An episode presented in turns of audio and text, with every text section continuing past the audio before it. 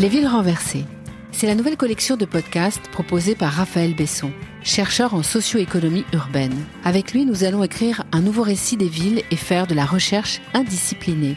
Nous intéresser à l'invisible, à l'envers du décor et au texte caché des villes pour écrire un nouveau récit de la ville contemporaine. Celui de l'en-dehors, de la nature et de la biodiversité, de la culture du quotidien, du bricolage, de la frugalité ou encore du soin et de l'attention à l'autre. Nous accueillerons des chercheurs, des habitants, des activistes, des artistes, des agents de collectivités ou des ministères qui partageront d'autres visions, d'autres expériences de la ville autour d'un invité principal. Ensemble, faisons place pour une fois à l'incertitude, au hasard, aux villes chaotiques, à l'inconscient, aux névroses et pourquoi pas à la sexualité des villes. Parce que c'est cela, les villes renversées. Bonjour Raphaël. Bonjour. Euh, toujours bienvenue dans ce, cet atelier d'artistes où on enregistre euh, les podcasts avec euh, avec toi. Euh, toujours dans cette série Les villes renversées.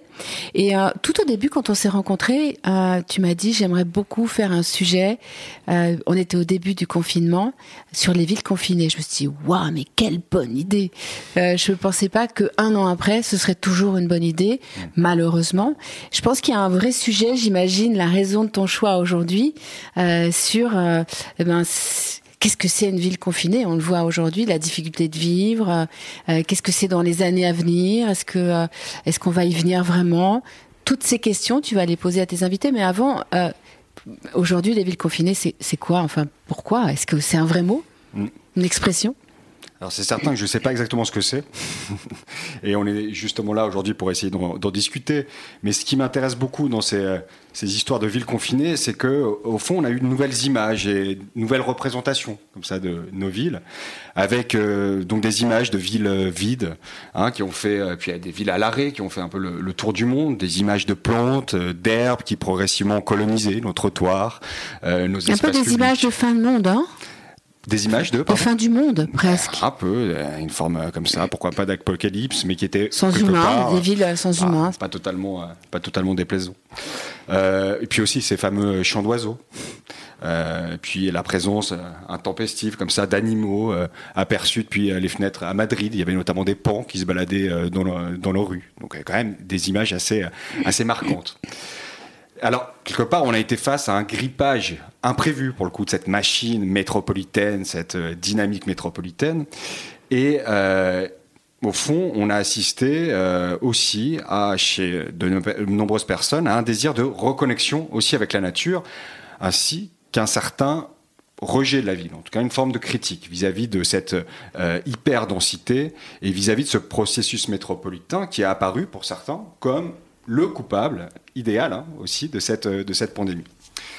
Alors surtout, cette crise sanitaire, euh, eh bien, elle est en train, je pense, de, en tout cas, d'interroger, pas nécessairement bousculer complètement, mais interroger quelques représentations qu'on peut avoir du développement euh, des villes, et notamment sur des questions fondamentales, sur les questions autour de la densité urbaine, sur le partage de l'espace, sur la place de la nature, sur euh, aussi l'évolution de nos manières de travailler, d'habiter et de nous déplacer.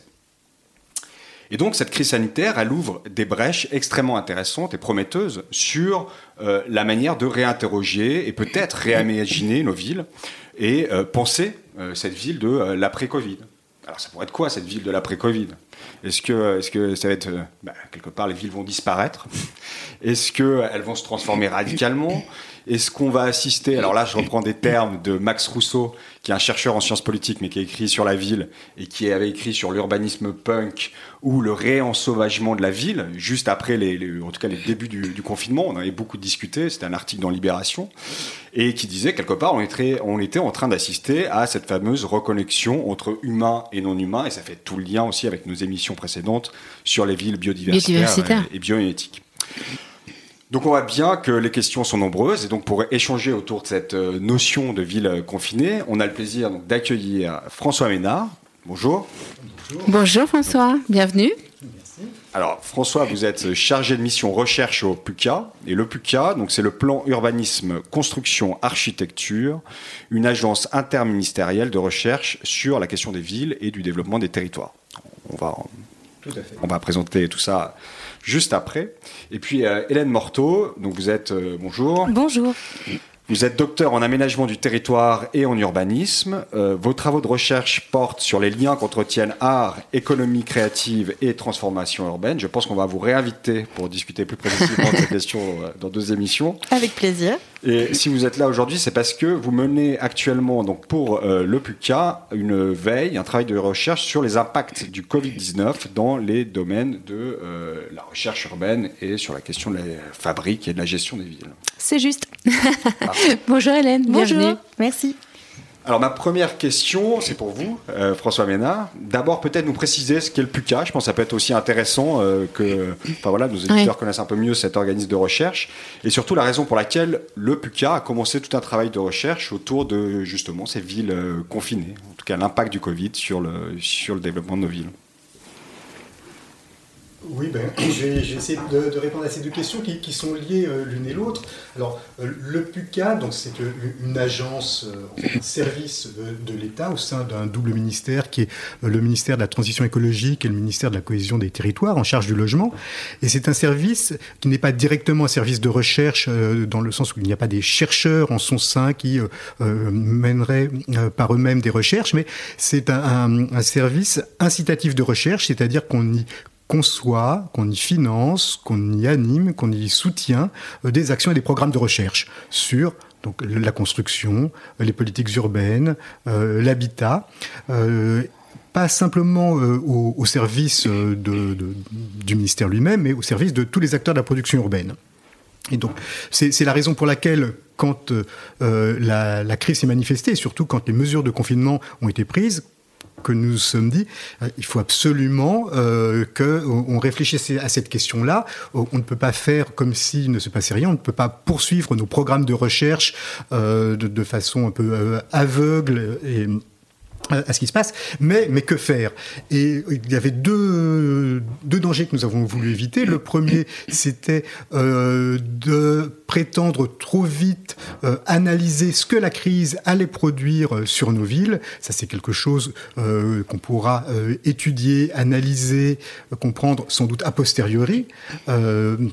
Et euh, l'autre écueil, c'était de donner euh, très vite la parole euh, à des chercheurs qui, pour le coup, seraient un peu limités à des prises de position, à faire des tribunes, et ça, on se disait qu'ils étaient tout à fait capables de le faire sans nous. Donc, on a choisi deux options. la première, c'est d'organiser une veille documentaire très large, avec des, canaux euh, aussi divers que des revues scientifiques, mais aussi euh, la presse quotidienne, et puis un appel à contribution euh, qui demandait aux chercheurs, alors pris au sens large, élargi aux urbanistes, aux concepteurs, leur demandant trois choses. Qu'est-ce que pour vous cette crise révèle de la ville, de son fonctionnement? Et qu'on aurait moins bien perçu euh, avant qu'elle ne se manifeste, de qu'est-ce qu'elle produit immédiatement de, de visible, de documentable, et quelles questions, quel programme de recherche, selon vous, est l'appel Et donc, on demandait des textes très courts avec euh, le principe d'une prise de rendez-vous un an après pour en discuter, pour voir ce qui serait resté de, de, de solide, de consistant, de façon à alimenter de futurs programmes de recherche et d'expérimentation. C'est passionnant, hein mm. mais euh, justement, euh, les résultats, vous les avez déjà, ça y est? Alors, on n'a pas de résultats, on a des réponses. Des réponses, oui, des réponses. En tout cas, sur la, mais je vais passer la, la parole euh, à, Hélène. Morteau, parce que euh, ce qu'on a produit pour l'instant, ce sont d'abord euh, des euh, notes de synthèse tirées de la veille documentaire. Mm. Et quand je dis on, donc j'expliquais tout à l'heure que nous ne travaillions pas directement, nous faisions travailler des chercheurs et des chercheuses. Et là, en l'occurrence, Hélène Morteau et sa collègue euh, Emmanuel Gangloff euh, ont euh, fait ce travail de synthèse. Peut-être juste avant de discuter plus précisément hein, des, des, résultats, des réponses euh, qu'on a pu observer. Moi, j'ai quand même une question sur, au fond, quand même ces villes confinées. C'est-à-dire que on a connu des pandémies, nombreuses pandémies évidemment à travers l'histoire. Ma question, c'est de savoir, est-ce que ce phénomène de confinement, est-ce qu'on l'a déjà observé auparavant, au XIVe siècle, pendant la peste noire, au moment de la grippe espagnole Est-ce que c'est quelque chose de très spécifique à notre époque, ou euh, c'est quelque chose qu'on a pu observer euh, préalablement et, euh, et, avec quelque part des, est-ce qu'on a observé aussi des solutions similaires, des formes de réaction aussi similaires. Enfin voilà, est-ce que vous êtes allé voir un peu dans l'histoire? Alors, nous sommes allés voir dans l'histoire, mais c'était pas notre rôle du tout pour cette, cette mission pour l'UPICA. Ce que je peux vous dire sans remonter très loin dans l'histoire, c'est que euh, lors de l'épidémie d'Ebola, euh, qui remonte à il y a quelques années en arrière. Oui, qui est la plus proche. Qui est la plus proche. Euh, eh bien, il y a eu euh, des, des, des, opérations de confinement, alors qui étaient sur des quartiers spécifiques, sur des villes spécifiques. Ça a d'ailleurs créé euh, des, des, phénomènes d'émeutes. Hein. Les gens se sont rebellés aussi contre ça. Euh, donc, sans remonter jusqu'au Âge, plus récemment, il y a eu, il y a eu des, des, comment, des, opérations de, de confinement aussi dans les villes. Voilà. Mais par quartier, du coup, moins, moins généralisé? Oui, par quartier, moins généralisé ou par ville. La ville de Kinshasa, par exemple, a été, euh, a été confinée. confinée oui. Qu'est-ce que ça veut dire, confiné C'est quoi l'étymologie? Est-ce qu'on sait? C'est intéressant de, de, de se... En fait, ce qui est extraordinaire en vous écoutant, on a l'impression de parler de quelque chose euh, qui est très actuel, mais finalement, euh, qui est un mot qu'on qu'on réapprend. Parce qu'on se disait, je me confine, euh, il fait froid.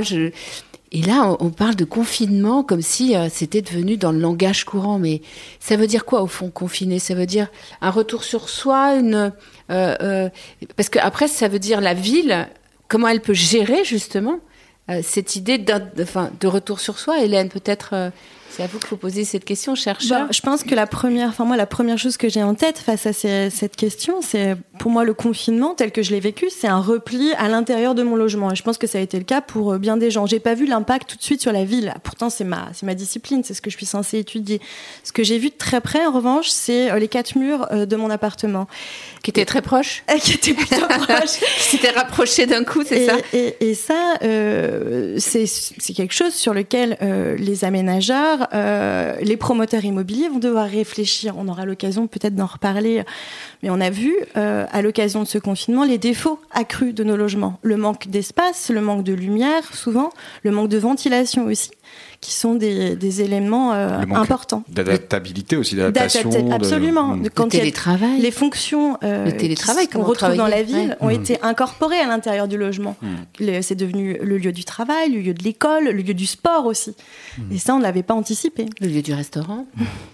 Vous vouliez peut-être dire quelque chose, François Ménard, euh, tout à fait. Nous, dans cette interrogation première qu'on a posée aux chercheurs, qu'est-ce que cette crise révèle? Euh, ben, euh, de ce point de vue-là, effectivement, elle a révélé deux choses par rapport euh, à la question du logement. Effectivement, ce repli sur le, logement révélait, je synthétise, deux choses. La première, c'est que à côté du, droit au logement, qui était la problématique centrale des politiques de logement et, et d'habitat ces dernières années, toutes ces activités qu'on pouvait déjà pratiquer dans le logement se sont trouvées euh, euh, à devoir être réalisées sous la contrainte. Et donc, euh, à côté de ce droit au logement, on a vu émerger une nouvelle problématique qui était ce à quoi le logement donne droit. C'est-à-dire le droit à un espace pour travailler alors que les enfants sont dans la pièce d'à côté, le droit de pièce où les enfants peuvent faire leur devoir, le, droit d'accès à des, espaces extérieurs par le balcon, par des espaces privés collectifs, par des espaces verts à proximité. Et ça n'est pas quelque chose d'inédit, mais d'un seul coup, ça, devient euh, crucial. il est probable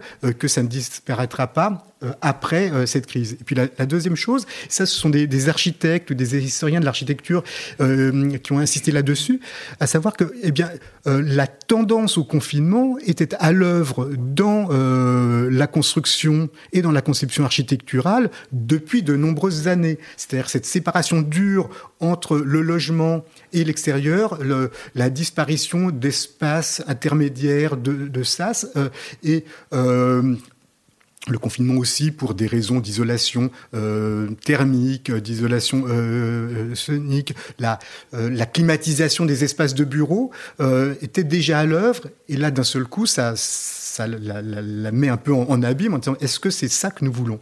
Oui.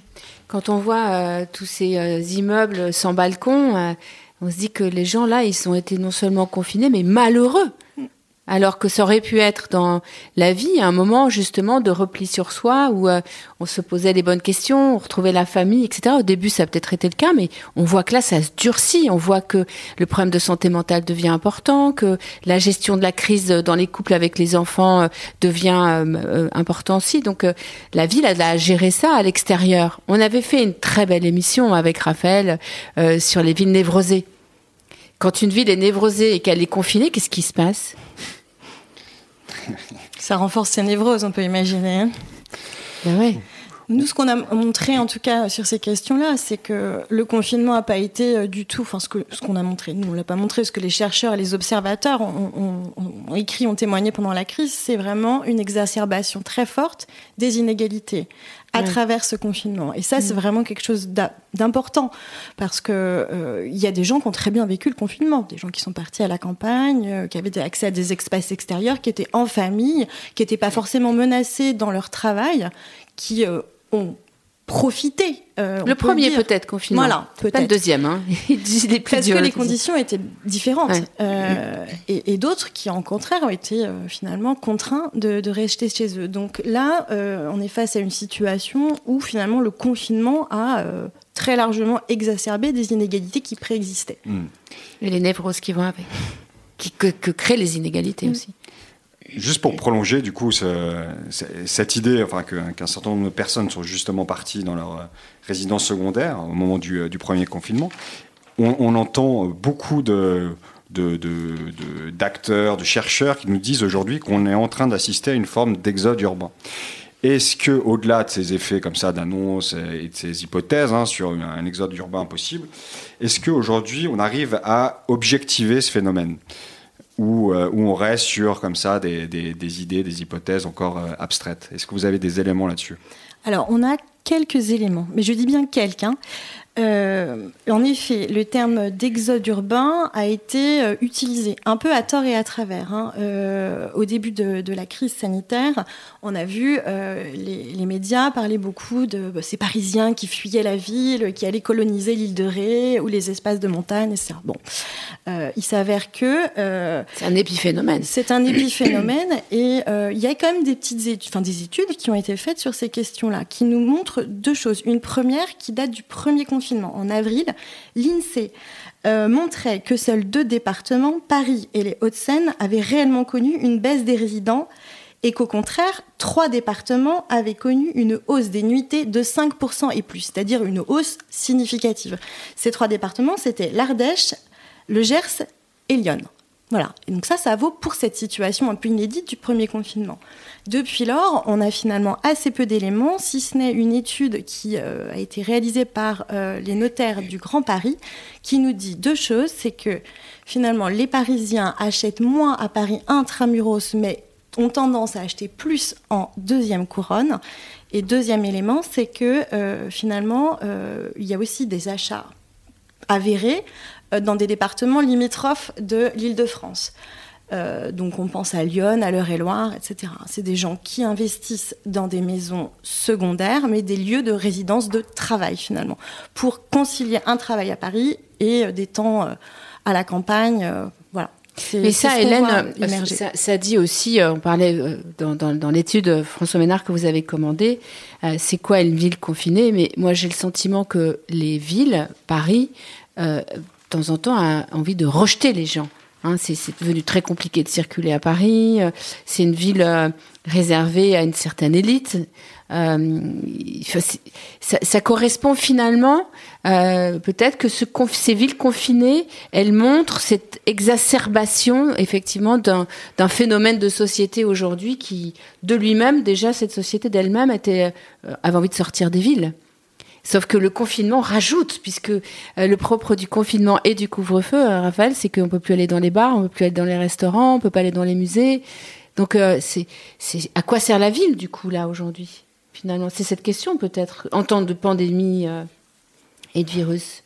Oui, c'est-à-dire ce, ce qui est difficile. Comment elle accueille, quoi enfin, ce, qui est ce, qui est difficile, c'est de faire la, part de ce qui est imputable spécifiquement à la pandémie, euh, ce qui en sera euh, les, euh, les, effets directs, ou ce qui sera simplement un phénomène de d'hystérèse, c'est-à-dire de prolongation de, de, de, son impact pendant quelque temps.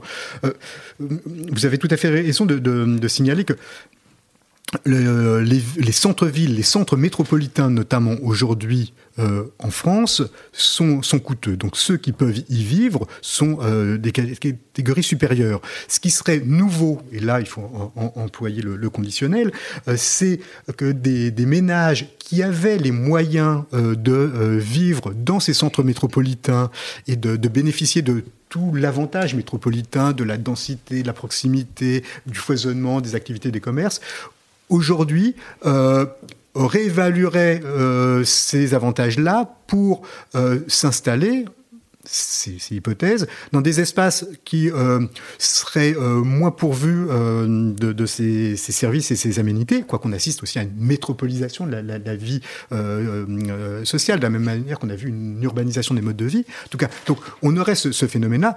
Ceci étant dit, le fait que les métropoles soient animées par des mouvements à la fois centripète d'attraction et centrifuge de rejet vers les périphéries et vers le périurbain euh, des euh, ménages euh, qui souhaitaient s'y installer, et ça vaut aussi pour les littoraux, c'est quelque chose qui n'est pas nouveau, mais qui peut prendre une autre ampleur du fait de la perte de, valeur de ces centres métropolitains. Mais il faut très très circonspect ah, un petit truc avec est tombé, ce genre d'hypothèse parce que on projette beaucoup. On fantasme beaucoup, il va falloir mesurer précisément. J'ai une question au docteur, euh, à la doctorante euh, euh, Hélène Morteau. est-ce que c'est grave?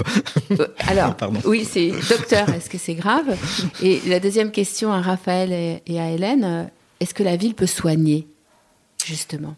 Ah bah, c'est une, des, choses intéressantes avec cette pandémie, c'est que ça a montré deux choses.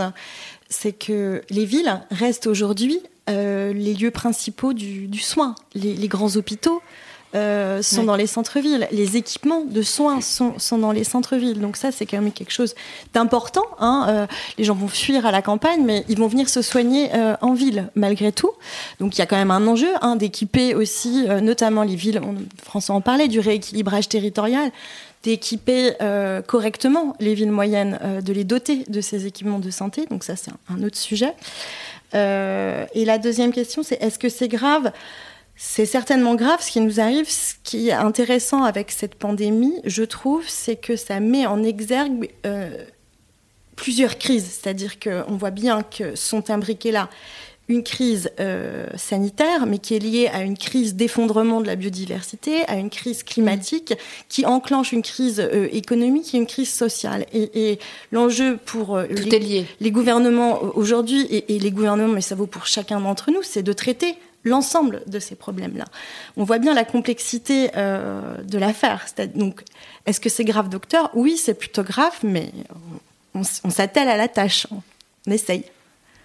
Alors, juste pour enfin, éventuellement répondre, et surtout, j'aimerais bien vous faire écouter une chanson euh, ensuite qui nous parle justement de, de villes confinées. C'était un groupe. Euh, punk des années 80 qui s'appelle The Specials, qui nous parlait déjà de cette ah histoire de déclin urbain. Alors juste, enfin, moi, ce qui m'intéresse beaucoup avec cette crise, finalement, c'est moins la question urbaine, c'est-à-dire l'extériorité. On va en parler ensuite sur vraiment les conséquences que ça a sur le développement urbain et tout ça. Que, au fond, euh, en tout cas pour moi, la manière dont je peux le vivre, c'est une question intime qui se joue. C'est-à-dire qu'on est en train de, du coup, de réapprendre, par exemple, à habiter, réapprendre à penser notre logement, et pas seulement comme quelque chose, euh, voilà, un espace pour se loger, mais bien, beaucoup plus que ça on est euh, finalement dans une espèce de combat avec nous-mêmes, avant que ce soit un combat et un défi pour les gouvernements, les États. Et, voilà. Donc euh, moi, enfin, ma, forme de, réponse, c'est de dire quelque part, avec ces histoires de pandémie et de confinement, c'est moins une problématique urbaine de développement social, de transformation de politique publique ou des choses comme ça, qu'une question extrêmement intime et individuelle qui est en train de se jouer aussi avec, avec chacun d'entre nous. Alors, pour reprendre, ça c'était très personnel, pour reprendre euh, le fil de, l'émission, je vous propose du coup d'écouter une chanson donc, qui s'appelle Ghost Town, qui a été écrite euh, en mai 81. D'ailleurs, c'est, je suis né en mai 81, c'est absolument incroyable. C'est spécial dédicace, c'est ça J'avais pas vu ça. Par donc le groupe britannique The Special et qui lui abordait justement tous ces thèmes de déclin urbain, de, de désindustrialisation, de chômage aussi. Et euh, je vous euh, juste je vous traduis quelques quelques paroles de cette chanson avant de l'écouter. Alors cette ville est une ville fantôme. Tous les clubs ont été fermés, les groupes ne joueront plus. Vous souvenez-vous du bon vieux temps avant la ville fantôme? Nous avons dansé et chanté et la musique jouée. Le gouvernement livre aujourd'hui les jeunes à eux-mêmes. Aucun emploi à trouver dans ce pays. Ce n'est plus possible. Les gens se mettent en colère. Donc, euh, que fait l'État? Que fait le gouvernement? Euh, Donc, on va écouter cette chanson. Très prémonitoire.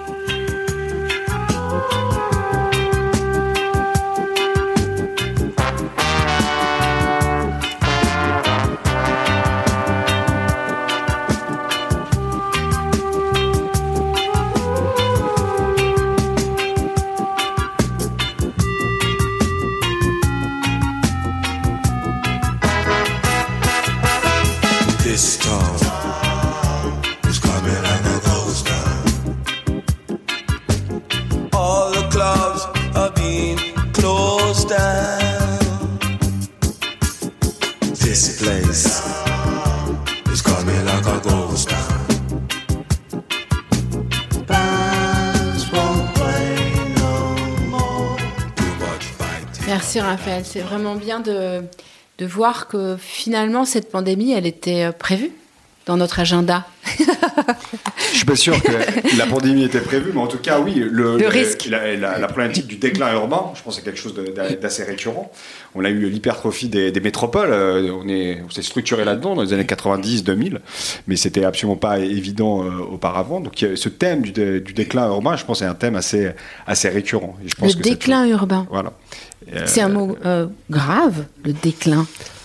Je ne sais pas si euh, euh, le déclin urbain est présent de manière récurrente comme menace.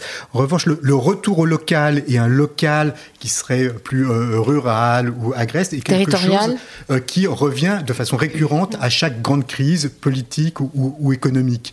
L'idée que la ville et derrière la ville, la civilisation urbaine a failli est quelque chose qui revient régulièrement avec des motifs parfois très anciens et des motifs contemporains. Euh, qui sont euh, à la fois euh, discutables et, recevables. Et il est très important de, de rendre tout ça un peu intelligible, de, de, faire des choix éclairés et peut-être pas de, verser dans des, des, visions qui seraient pas trop caricaturales, du type, voilà, surtout ne quittez pas les villes, ça va être la catastrophe, ou au contraire, voilà, la ville est terminée. Aujourd'hui, euh, il faut vivre dans la nature, euh, mettre la ville à la campagne, quelque part. Bon, il y a sans doute des modalités euh, créatives et intelligentes à trouver.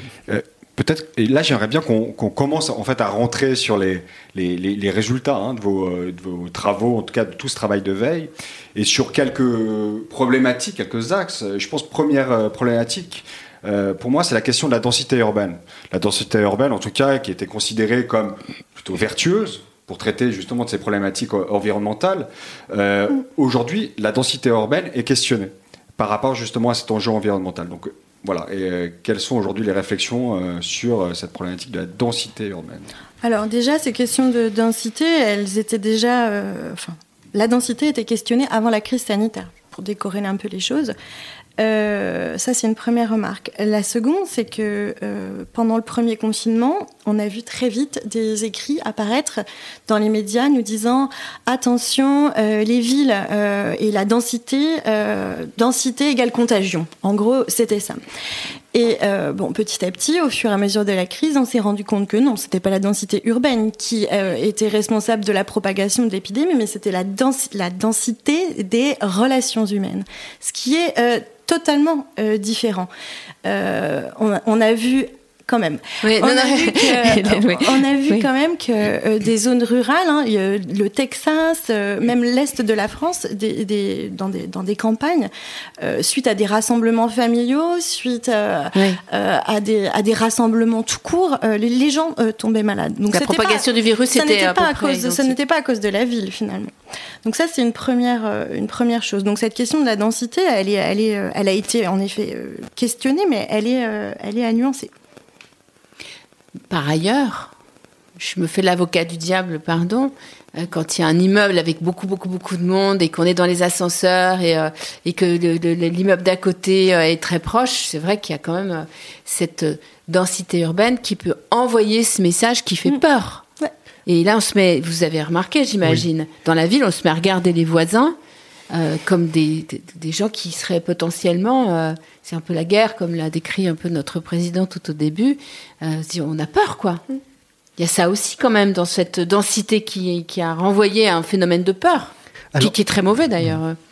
François euh, que c'est la densité. Alors on ne peut pas euh, exclure bien évidemment euh, que euh, dans des espaces denses, il y ait plus d'interaction et de rassemblement, mais ça n'est pas corrélé de façon strictement mécanique.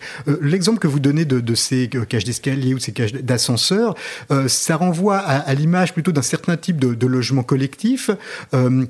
on a de la suroccupation de logements et partant de la suroccupation de ces espaces collectifs de proximité, d'ailleurs assez, assez contraints. Donc euh, d'ailleurs, certaines études ont montré que parmi euh, les facteurs d'exposition euh, au risque, eh bien, la suroccupation du logement faisait partie des, principaux paramètres qui faisaient varier le, risque de contraction de, la maladie. Et puis la, deuxième chose, c'est sur dans la coprésence dans l'espace public, on, a effectivement une peut-être une prise de distance à laquelle nous sommes invités, à laquelle nous allons peut-être nous habituer, euh, mais euh, qui, est, euh, qui est circonstancielle et qui peut se, réguler. C'est-à-dire que être à proximité des autres dans, un concert, quelque chose de choisi et quelque chose qui, à mon sens, nous manque plutôt que, nous réjouit.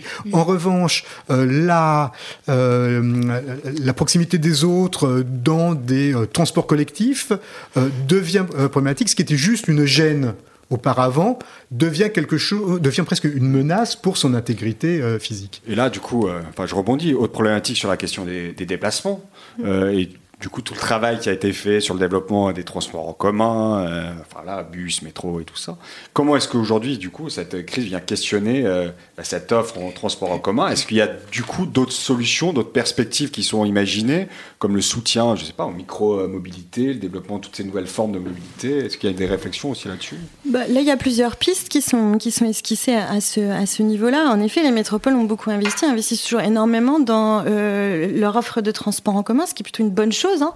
Euh, en revanche, ce qu'on voit, c'est que ce qu'expliquait François, ce qu'il faudrait gérer, c'est plus tellement euh, la capacité des transports, mais leur capacité aussi, euh, la gestion sur les heures de pointe. C'est-à-dire qu'il faudrait étaler, gérer non plus les espaces, mais aussi le temps. Et ça, c'est quelque chose de nouveau qui arrive avec cette avec cette crise, avec cette crise sanitaire. C'est l'appréhension du temps dans la manière dont on pense la ville. Ça, c'est quelque chose de très nouveau aujourd'hui qu'on voit en tout cas apparaître. Donc, on voit bien là des perspectives de collaboration avec des employeurs, par exemple, de dire que bah, on va décaler finalement les heures d'embauche, non plus à 9h, mais 9h30, 10h, échelonner comme ça euh, pour... Euh, euh, on parle beaucoup de courbes en ce moment, hein, mais faire en sorte que la courbe de, fréquentation des transports en commun soit la plus étalée possible dans le temps. Ça paraît tellement logique. mais ça pas on a donné, Pourquoi on a, on a dit à tout le monde à la même heure, au même endroit Enfin, s'il n'y avait pas cette euh, densité ou cette surpopulation, peut-être. Enfin, pas parler de surpopulation. Tout à fait. Mais je pense qu'il y a un certain nombre d'impensés euh, aujourd'hui dans les, les mesures que l'on prend, qui sont euh, pas forcément animées de, de, mauvaises intentions. Mais pour reprendre l'exemple d'Hélène, aujourd'hui, la la crise sanitaire provoque des tensions pas simplement sur nos vies, mais sur l'action publique et sur les politiques publiques. Je remets ma, casquette d'agent d'une officine au sein d'une administration publique. Et pour reprendre l'exemple des, transports, euh, euh, ces dernières années, on a eu des grandes villes qui ont développé des transports en commun gratuits. c'était possible parce que euh, le, le, coût des transports collectifs était largement couvert par euh, de la fiscalité, par ce qu'on appelle le versement transport, la cotisation des entreprises euh, à l'offre de transport public urbain, alors que le ticket représentait une part assez faible.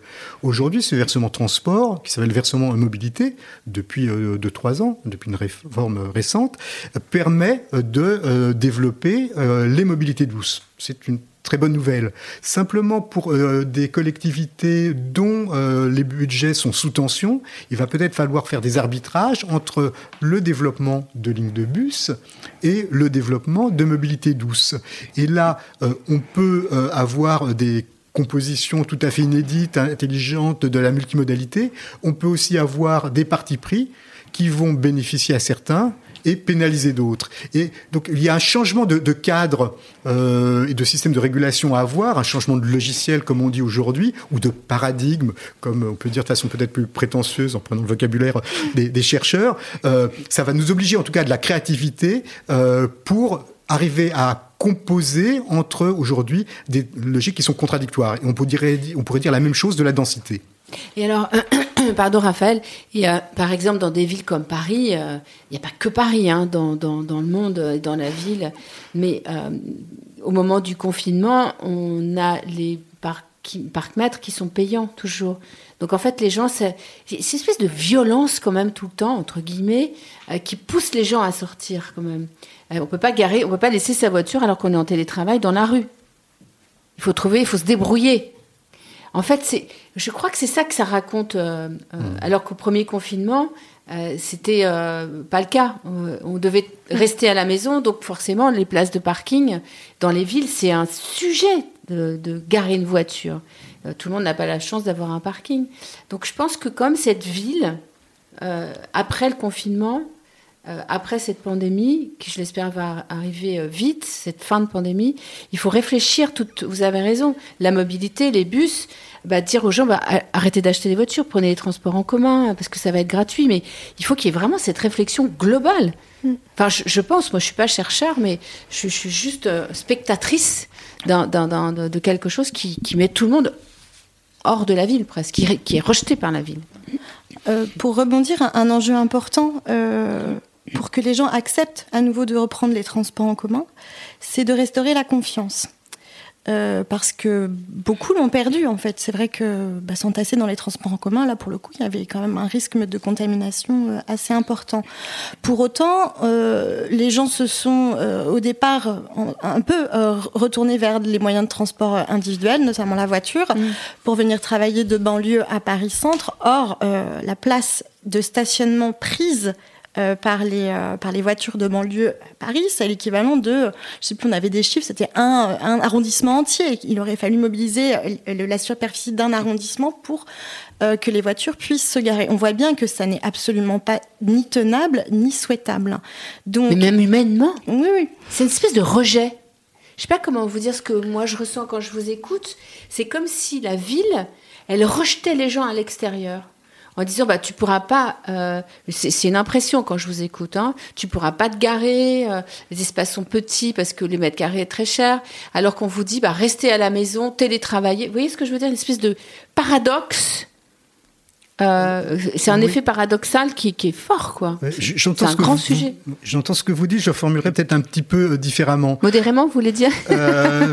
Oui, modérément, différemment. Que, euh, là, moi, j'ai la chance d'habiter euh, Paris et euh, j'étais en télétravail et ça ne changeait strictement rien pour mon véhicule qui était garé le long d'un trottoir avec un tarif préférentiel. en revanche, il y avait effectivement une pression de ceux qui décidaient de, venir en voiture dès lors qu'ils n'avaient pas le choix de télétravailler. Et ça, ça invite. alors, je ne sais pas si ça les rejette, mais c'est vrai qu'on paye, on a depuis quelques années, et tout bord politique confondu, une vision peut-être un peu trop insulaire de la ville de Paris. et d'une certaine manière, la, la vision qu'ont un certain nombre d'élus, mais aussi des citoyens, des administrés de la ville où, ils vivent, est parfois très, très, très insulaire, alors que la réalité des mobilités, des déplacements pour le travail, pour les loisirs, pour les relations familiales est bien plus élargie. Et ça invite euh, à penser euh, à des échelles plus vastes. Mm. Et là, pour le coup, euh, une réflexion à l'échelle métropolitaine a du sens. réfléchir à un espace qui serait fait de tâches de léopard est moins intéressant que le penser comme un espace d'archipel en relation, de réseau. Et alors, il y a le fantasme d'inventer le bon niveau de collectivité territoriale, c'est-à-dire de décision publique et démocratique qui correspondrait strictement aux espaces de vie euh, des habitants. Or ça, euh, c'est un, fantasme. En revanche, penser euh, les débords, les rebords, les entrées, les sorties, avoir des instruments qui dépassent les frontières de nos limites administratives et avoir des politiques hospitalières dans tous les sens du terme, hospitalière pour mm. l'étranger de, passage, euh, l'exilé, le, demandeur d'asile, euh, hospitalière aux besoins de ceux qui viennent travailler, qui font vivre la ville et la métropole, même s'ils vivent euh, ailleurs, hospitalier aussi aux autres formes d'expression politique et institutionnelle, et peut-être là aussi une piste à suivre pour nos politiques publiques territoriales. Deux mots intéressants. Une ville insulaire, je trouve ça génial, c'est tout à fait ce que je ressens. Euh, et, hospitalière. Je, laisse continuer Raphaël. Euh, sur ouais, non, mais l'hospitalité, effectivement, mais ça c'est un, nouveau mot euh, qu'on avait, un mot qu'on avait un peu oublié dans la manière de, penser. Qui revient avec le virus? c'est revenu avant. Peut-être que le virus amène à, considérer autrement la question de l'hospitalité, et notamment, c'est peut-être ma, ma, en tout cas pour moi, ma dernière question sur vraiment les, les, impacts de ce Covid sur la question de la fabrique et de la gestion de la ville. Je pense tout particulièrement à ces espaces de bureaux euh, vacants, tous ces bureaux vides, mm. en lien avec tous ces gens qui se sont mis mm. à télétravailler. Comment est-ce qu'on pense justement, la, enfin, comment est-ce que déjà euh, tous les experts en immobilier d'entreprise pensent cette question de la, aussi de la mutabilité, de l'adaptation euh, de ces espaces vacants Et comment est-ce que là-dedans, peut-être, est-ce qu'on pense la question de l'hospitalité sur ces espèces de potentiel d'espaces vacants Qu'est-ce qu'on en fait? Enfin voilà. Euh, je vois plusieurs choses, mais euh, ce qui a conduit en tout cas à la production de ces, de ces, de ces quartiers d'affaires, euh, ça s'inscrit dans l'histoire de l'urbanisme. En gros, depuis les années 80, je dirais, pour aller très vite, que les villes ont été en compétition très fortement les unes avec les autres, à l'échelle du globe, pour attirer les talents, pour attirer les activités économiques, pour attirer les touristes, etc.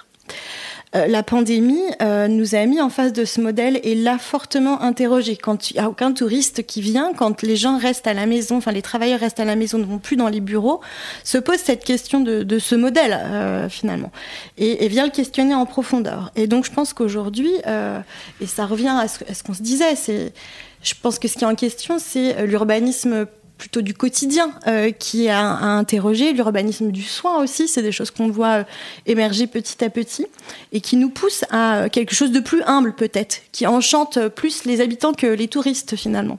Mm. Euh, et après sur la question des, bah, de, de, la, de, la, mutabilité euh, des, des, espaces de bureaux, euh, aujourd'hui il y a des premiers travaux qui s'esquissent. Il y a des, des, des enjeux considérables qui, qui se présentent là. Euh, on n'a pas de, pour l'instant de solution euh, miracle. On a des acteurs en revanche de la ville qui se positionnent sur ces questions, sur l'utilisation temporaire euh, d'espaces vacants, de bureaux, comme on le loue à finalement d'autres types d'activités.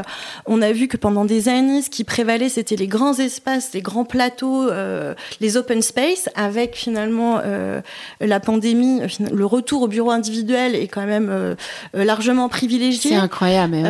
et donc, ce qu'on voit émerger, c'est des choses assez nouvelle en, termes de gestion de bureau, c'est euh, les tickets bureaux. Plutôt qu'un ticket restaurant, il y aurait des tickets bureaux qui nous permettent d'avoir accès à un bureau un jour par semaine, deux jours par semaine, pas forcément au même endroit. Enfin voilà, il y a des choses comme ça qui émergent.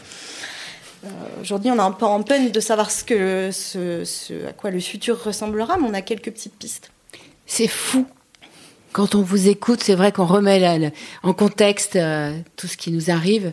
Ça remet complètement en jeu l'histoire de, de, de, de, notre urbanisme, en fait, et de l'urbanité, et de l'humain avec la nature. ça, ça rebat les cartes. En même temps, cette crise, elle est tout à fait effrayante et passionnante.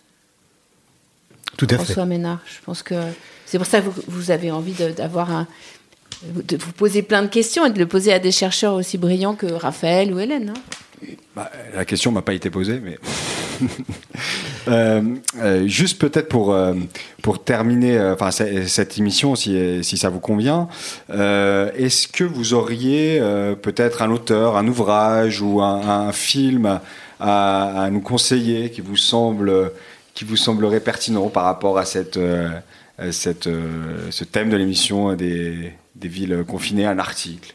Moi, je dirais écouter cette émission.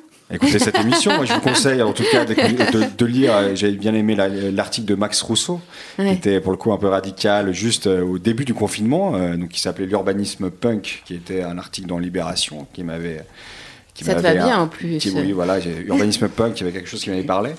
Mais au-delà de ça, c'était une proposition assez, assez radicale, du coup, d'autres manières d'appréhender la ville. Est-ce que comme ça, vous n'êtes pas obligé hein, enfin, Ou peut-être juste conseiller votre plateforme, enfin, ce que vous êtes en train de faire avec le PUCA, une plateforme qui est très bien faite euh, sur ces questions de, de ville confinée oui, alors puisque vous m'y invitez, je vais faire la publicité pour euh, le service de l'État dans lequel pour lequel euh, je travaille. Donc, n'hésitez pas à aller sur le site web du PUCA pour voir à la fois donc les euh, avoir accès à tous les articles qui sont organisés par thématique. Euh, on, on, a euh, organisé, enfin je dis on, donc euh, Hélène Morteau et Emmanuel Angloff, euh, on, réalise une veille qui permet d'accéder à une foule d'articles extrêmement riches, extrêmement variables, dont le fameux article de Max Rousseau dont tu parles, Raphaël. et et vous aurez aussi accès à un certain nombre de projets qui, sans euh, euh, avoir été conçus euh, au motif de la manifestation de cette crise sanitaire, euh, en intègre un certain nombre d'aspects, et notamment tout un programme sur la ville productive, le travail, le retour du travail en ville euh, face euh, eh euh, à ce qu'on a appelé la touristification euh, des villes, et qui se pose aussi aujourd'hui de, nouveaux termes quand on voit la vacance des bureaux en période de, de pandémie. Donc, allez visiter ce site, lisez les recherches, celles que nous soutenons, mais bien d'autres. Euh, quant à euh, une œuvre, un article, une musique, je, moi, je propose ce podcast. Écoutez, ce, podcast pour mieux comprendre. Moi, je suis contente qu'Habitascopie fasse de la veille de la veille. Hein, parce qu'on a veillé sur cette veille. Et donc, euh, Raphaël, tu voulais peut-être dire quelque chose pour, euh, pour conclure, euh, non? Non, parfait. En tout cas, vous remercier. C'était hein. passionnant. Euh, et puis, je pense, de toute façon, on, va avoir d'autres émissions qui vont discuter de cette question des, villes confinées. Hein. L'idée, c'est qu'on ouvre une problématique et qu'ensuite on aille plus en, détail. Donc, peut-être qu'on pourra reprendre le fil de l'émission dans un an pour discuter plus précisément de là où on est aujourd'hui avec, par exemple, mmh. l'évolution, la question des logements, l'immobilier de bureau, aller plus en détail pour voir où est-ce qu'on est aujourd'hui. Et si on assiste notamment à ce fameux exode urbain. Pourvu je qu'on se rappelle toujours de ce moment et qu'on essaye d'aller mieux encore après avec nos villes. C'est ça, hein c'est mm. pas l'oublier. Merci beaucoup Hélène, merci beaucoup François, merci Raphaël. Merci. À très vite pour une autre euh, émission. Des au revoir. Merci, au revoir. Des villes renversées, merci.